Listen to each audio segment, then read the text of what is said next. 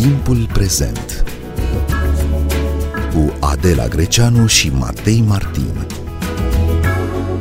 Statele Unite ale Americii își aleg din nou președintele. În 3 noiembrie sunt alegeri marcate de pandemie, de criza socială generată de restricții, de protestele Black Lives Matter. Donald Trump s-a îmbolnăvit de COVID-19 în plină campanie electorală. Cum vor afecta toate aceste circumstanțe alegerile de anul acesta? Bine v-am găsit! Noi suntem Adela Greceanu și Matei Martin și invitata noastră este Elena Calistru, analist de politică internațională. Bun venit la Radio România Cultural! Bine v-am găsit! Elena Calistru, de regulă, alegerile din Statele Unite se desfășoară într-o logică bipartizană, e o competiție între democrați și republicani. E diferit anul ăsta față de alți ani? Nu aș spune că este neapărat diferit, cât mult mai polarizat poate, uh, sau mult mai dusă la extreme această competiție foarte ideologizată sau foarte împărțită între triburi, cum, uh, cum am auzit la unii analiști, pentru că vorbim despre uh, un trend care a început de ceva ani, acesta al polarizării în uh, spațiul uh, politic, dar și pentru că peste aceste uh, condiții preexistente vorbim și de un fel de gaz pus pe foc. Și aici cred că ați sintetizat foarte bine COVID-19, Black Lives Matter, uh, toate poveștile legate inclusiv de subiecte ceva mai, uh, mai puțin vizibile la noi, dar care sunt foarte importante. Mă refer aici la tot ce înseamnă politici legate de sistemul public de sănătate, sau mai mult sau mai puțin public. Mă refer la tot ce a însemnat uh, discuția foarte, foarte împărțită pe tabere în legătură cu acordurile comerciale sau cele legate de care este rolul Americii în lume. Deci uh, avem niște subiecte mari, grele, veritabile lebede negre într-unele analize, uh, dar și aceste probleme preexistente care au fost uh, cumva hiperanalizate și aduse în prim planul campaniei.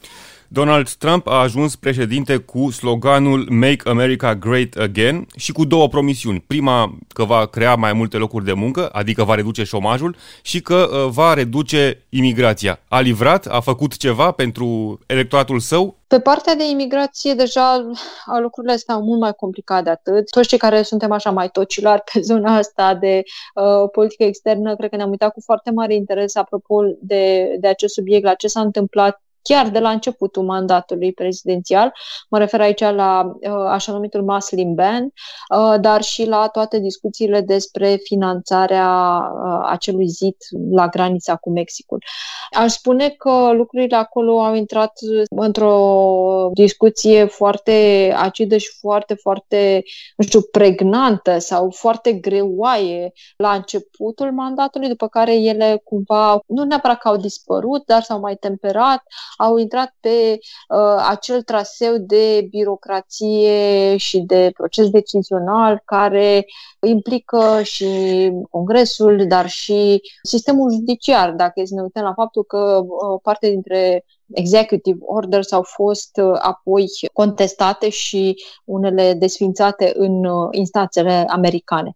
În schimb, în ceea ce ține de zona aceasta economică, discuțiile sunt mult mai uh, sofisticate, aș putea spune, din simplu fapt că dacă este să ne uităm la ce s-a întâmplat înainte de criza COVID-19, economia americană stătea foarte bine, cu niște indicatori ajunși la aproape recordul anilor ce au trecut. Aici, tabăra cealaltă spune da, dar uh, în ceea ce ține de combaterea șomajului, în ceea ce ține de creșterea economică în general, deja trendul a pornit de către predecesorul lui uh, Donald Trump, de către Barack Obama, Însă, tot ce a însemnat partea aceasta de COVID-19, lockdown-ul și, dincolo de lockdown-ul la nivel național, tot ce s-a întâmplat cu economia globală, a dus la, evident, o cădere foarte puternică, nu numai a economiei americane, ci a economiei globale în general. Ultimele date, în schimb, pe care le-am văzut pe zona aceasta, arată că revenirea este în unele zone chiar mai bună decât se așteptau unii dintre analiști, unii dintre analiști ceva mai pesimiști, însă indiferent ce s-ar întâmpla, mi-e greu să îmi imaginez o recuperare atât de rapidă a terenului pierdut în aceste luni. Și pe acest subiect s-a intrat pe o logică a competiției electorale foarte, foarte puternică. Dacă e să ne gândim că numai de vreme de săptămâna trecută președintele american a anunțat că, într-un fel, suspendă discuțiile despre un nou pachet de stimulare a economiei americane. Uh, la fel cum și în România, dar la, evident la un nivel mult, mult mai scăzut și în America uh, guvernul a încercat în perioada cea trecut să vină cu diverse soluții atât din zona executivă a președinției, cât și din partea Congresului și, mă rog, a majorității democrate în unele cazuri, un sprijin care a venit pe mai multe paliere și pe partea aceasta de șomaj și pe partea de asigurat un minim venit pentru familiile și indivizii afectați de COVID-19, dar și prin stimulente financiare pentru companii. În uh, plan extern, uh, politica lui uh, Donald Trump a fost marcată de retragerea din o grămadă de instituții și tratate internaționale. Puteți face un scurt bilanț al politicii externe a lui Donald Trump? Cred că cel mai uh, important lucru de pornire pentru, inclusiv pentru țara noastră, ar fi acesta al unei noi viziuni despre cum arată rolul Americii pe scena globală. Un rol mult diminuat, un rol uh, întors cumva spre sine, Uh, un soi de izolaționism care ne aduce aminte de doctrina Monroe și de alte etape din istoria americană, cumva de dinainte de primul război mondial. Să nu uităm la fel că la începutul președinției lui Donald Trump am avut diverse discuții despre ce înseamnă NATO și care mai este rolul NATO într-o lume care arată precum cea în care trăim noi, un subiect evident foarte greu și important pentru draga noastră regiune. Apoi uh, să nu uităm la fel că pe partea de relații externe, retragerea din acordul de la Paris, de exemplu, pe, pe zona de schimbări climatice a fost uh, aproape un șoc ne așteptam foarte mulți dintre noi să fie mai degrabă o chestiune de retorică și mai puțin chiar o retragere în uh, deplină glorie. A fost un uh, șoc, dar nu o surpriză. Nu a fost o surpriză, dar cred că multă lume nu se aștepta ca președintele american să meargă până la capăt cu această retragere, în primul și în primul rând, pentru că dacă este să ne uităm la ce înseamnă schimbările climatice, subiectul a crescut tot mai tare pe agenda publică. Chiar dacă noi uh, am abandonat acum un pic discuția pe, pe acest subiect, aș zice, din cauza COVID-ului, să nu uităm că inclusiv la începutul anului 2020 vorbeam intens despre ce înseamnă schimbările climatice, uitându-ne la uh, incendiile din uh, Australia, de exemplu, inclusiv vara aceasta, uitându-ne la ce s-a întâmplat în California.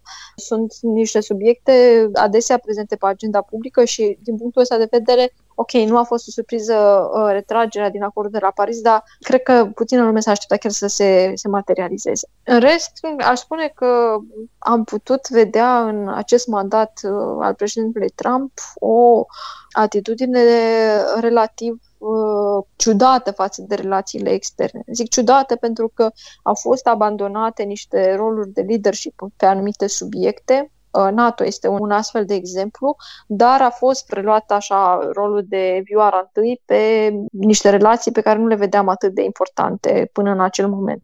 Aș da exemplu cu Corea de Nord, unde pentru prima dată am văzut un președinte american pășind în uh, teritoriul uh, Coreei de Nord, am văzut toată interacțiunea cu dictatorul nord-corean și toate încercările de a face din amenințarea de acolo un subiect mai puțin dur pentru discuțiile din lumea modernă, unde nu partea aceasta de proliferare a armelor nucleare fost în continuare pe agenda, dar n-a fost așa un subiect atât de puternic precum în, să zicem, perioada războiului rece. La fel, pe partea de relații cu Israelul și de mutat ambasadă, pe partea de relații cu statele arabe, au apărut niște, niște modificări față de ce a însemnat politica externă a predecesorilor săi. Contează pentru electoratul republican felul în care a evoluat președintele Donald Trump în politica internațională? Aș fi spus că ar fi contat mult mai tare înainte de a vedea această criză de sănătate publică și o criză economică.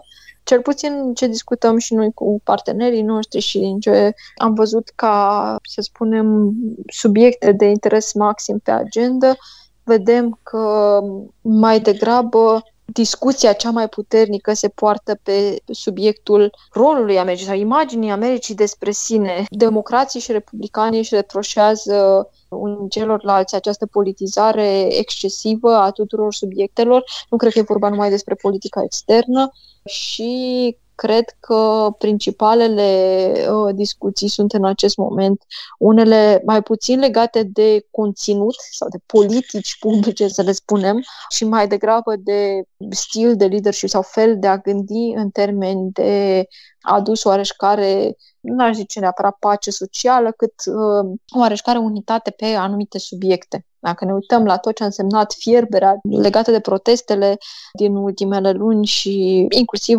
relaționarea față de cum anume ar trebui gestionată criza COVID-19, vedem o țară profund divizată și un uh, întreg discurs despre cam care ar trebui să fie rolul președintelui, acela de a fi un factor uh, unificator sau un factor mediator sau un pur și simplu un avocat al uneia dintre părți. Și cum se vor uh, reflecta aceste polarizări, uh, Elena Calistru? Cum se va reflecta criza socială, criza uh, adusă de protestele masive și adesea violente în alegerile din 3 noiembrie? Să nu uităm, sistemul american este un sistem diferit față de, de cel cu care suntem obișnuiți în Europa au acel sistem cu delegații, ceea ce înseamnă că va reflecta și nu prea ceea ce se întâmplă în zona aceasta socială. Mă refer la faptul că, inclusiv la alegerile precedente,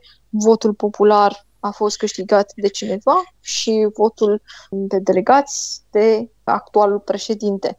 Așadar, aceste teme mari care cumva mobilizează mase semnificative se pot reflecta în felul în care va arăta rezultatul votului, dar nu neapărat până la capăt, adică nu neapărat până la a decide care este următorul președinte. Să explicăm puțin uh, sistemul de vot din Statele Unite, pentru că e un pic mai greu de înțeles uh, de europeni.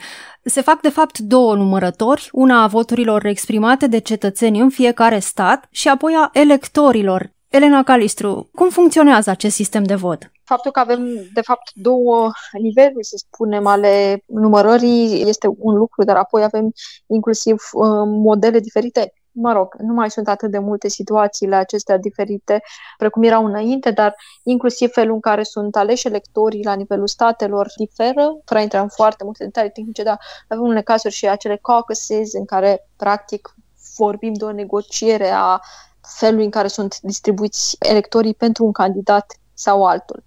Dar, practic, simplificând foarte, foarte mult, vorbim despre un număr de electori pentru fiecare stat și vorbim despre un număr de electori care, evident, urmăresc uh, dimensiunile statului, dar și cu un, un minim.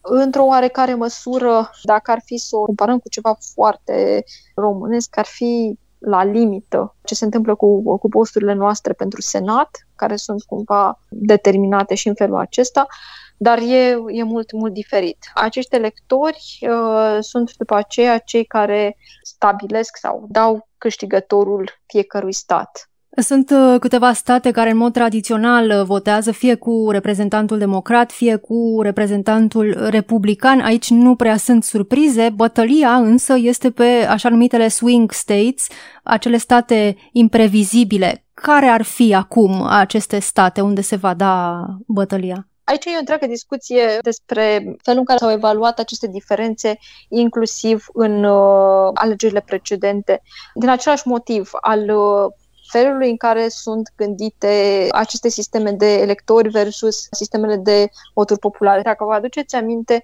acum patru ani aveam uh, în aproape, cred că toate sondajele, un avans al lui Hillary Clinton în fața lui, lui Donald Trump și fix în aceste swing states lucrurile s-au uh, modificat. Vorbim de state precum Florida, care are destul de mulți electori. Vorbim de asemenea despre Carolina de Nord, la fel cu ceva mai mulți electori. E o întreagă discuție acum despre Ohio, care ar redeveni un swing state și, desigur, tot felul de state pe care alegerile precedente le-au transformat în swing states, că și acest statut, să spunem, se tot schimbă de la un uh, ciclu electoral la altul. Să nu uităm că pe Donald Trump l-au votat la precedentele alegeri și o parte din foștii votanți al lui Barack Obama.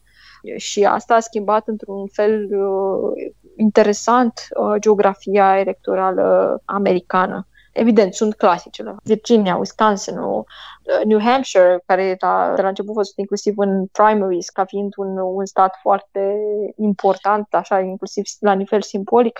Uh, dar, din nou, aceste state sunt destul de diferite după alegerile precedente.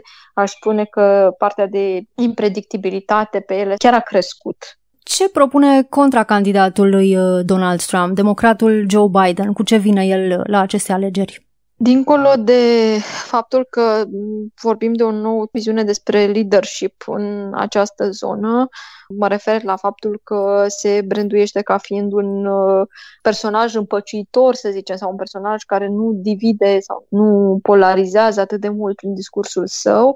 Vedem la Biden un uh, discurs care merge pe zona de politici sociale, într-o mare măsură, E întreagă discuție în acest moment, mai ales după ce a fost confirmat președintele Trump cu COVID-19 despre felul în care arată sistemul uh, medical și cine anume are acces la niște servicii de calitate, existând, evident, inclusiv uh, ironii la adresa faptului că, evident, republicanii aproape tradițional în ultimii ani uh, sunt pentru un uh, sistem în care statul intervine cât mai puțin, zicând, ok, dar președintele acum a avut parte de tratament într-un spital care este departe de a fi idealul republican de, de sistem sanitar.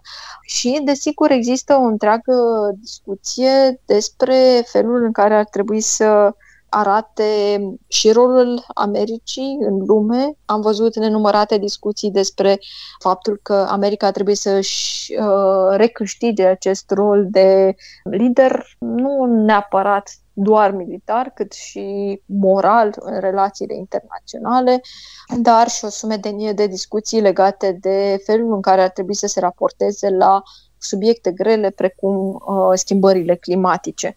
Desigur, aici discuțiile sunt mult mai, uh, mult mai sofisticate și mult mai greu de prins în toate, în toate detaliile lor. E simplu fapt că, la fel ca și în uh, România, la fel ca și în multe alte state, într-un final, dincolo de opțiunile de politică publică și dincolo de platformele electorale, caracterul și încrederea de care se bucură candidații sunt subiecte importante pe agenda campaniilor electorale aici avem toate discuțiile, din, inclusiv din ultima carte a lui Bob Woodward, despre cât de potrivit și cât de capabil ar fi președintele pentru un nou mandat în fruntea Statelor Unite.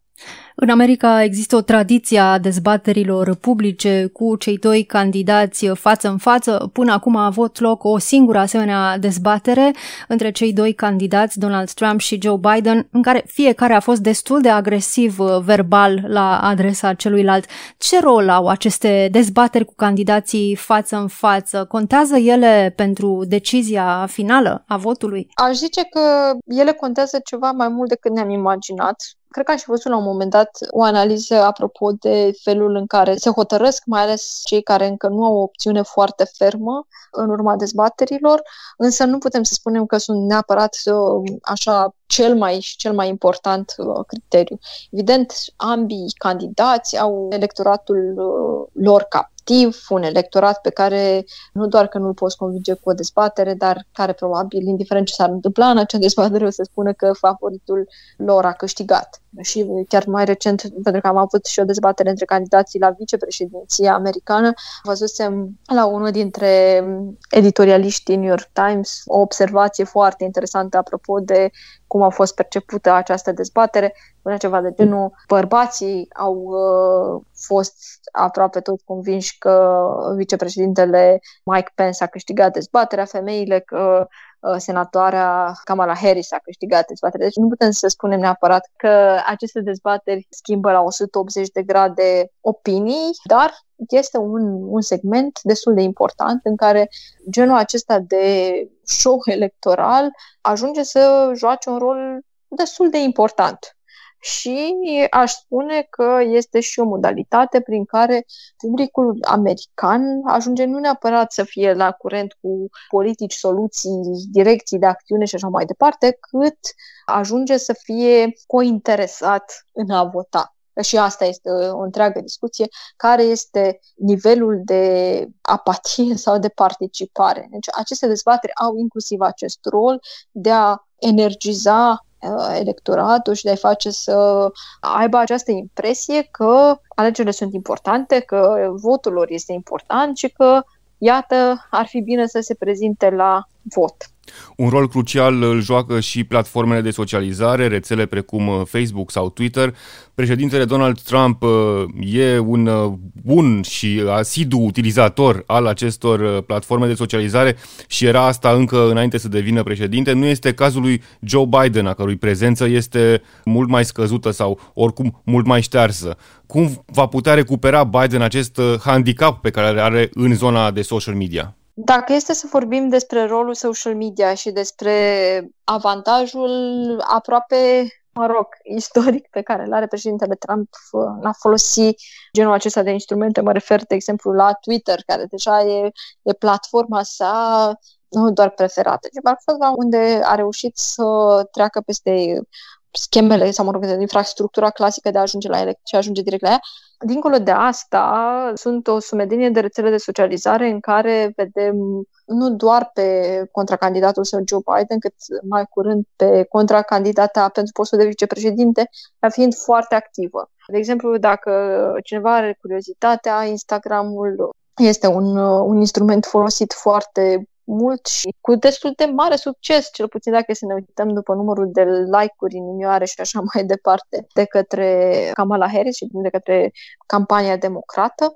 De asemenea, dacă este să ne uităm la care este rolul unor instrumente precum Twitter, să nu uităm că nu întotdeauna riciul sau o audiență mare pe social media înseamnă și că oamenii vor vota persoana respectivă. Și aici cred că e important să ne uităm și la acele sondaje pe care americanii le folosesc destul de des, în care ei se uită nu doar la câți oameni au încredere sau câți oameni apreciază un politician, ci și la felul în care sunt percepuți negativ sunt măsurate atât favorability cât și the negatives pe zona aceasta. Mă iertați pentru engleză, dar nu sunt sociolog să îmi dau seama de terminologia corectă și n-aș vrea să zic o prostie. Ce înseamnă asta? Că, de fapt, uh, dacă este să ne uităm la felul în care este perceput un candidat în social media, o să vedem că de multe ori acesta ajunge să devină viral sau să fie foarte urmărit, dar nu neapărat să primească niște impresii bune din respectiva performanță.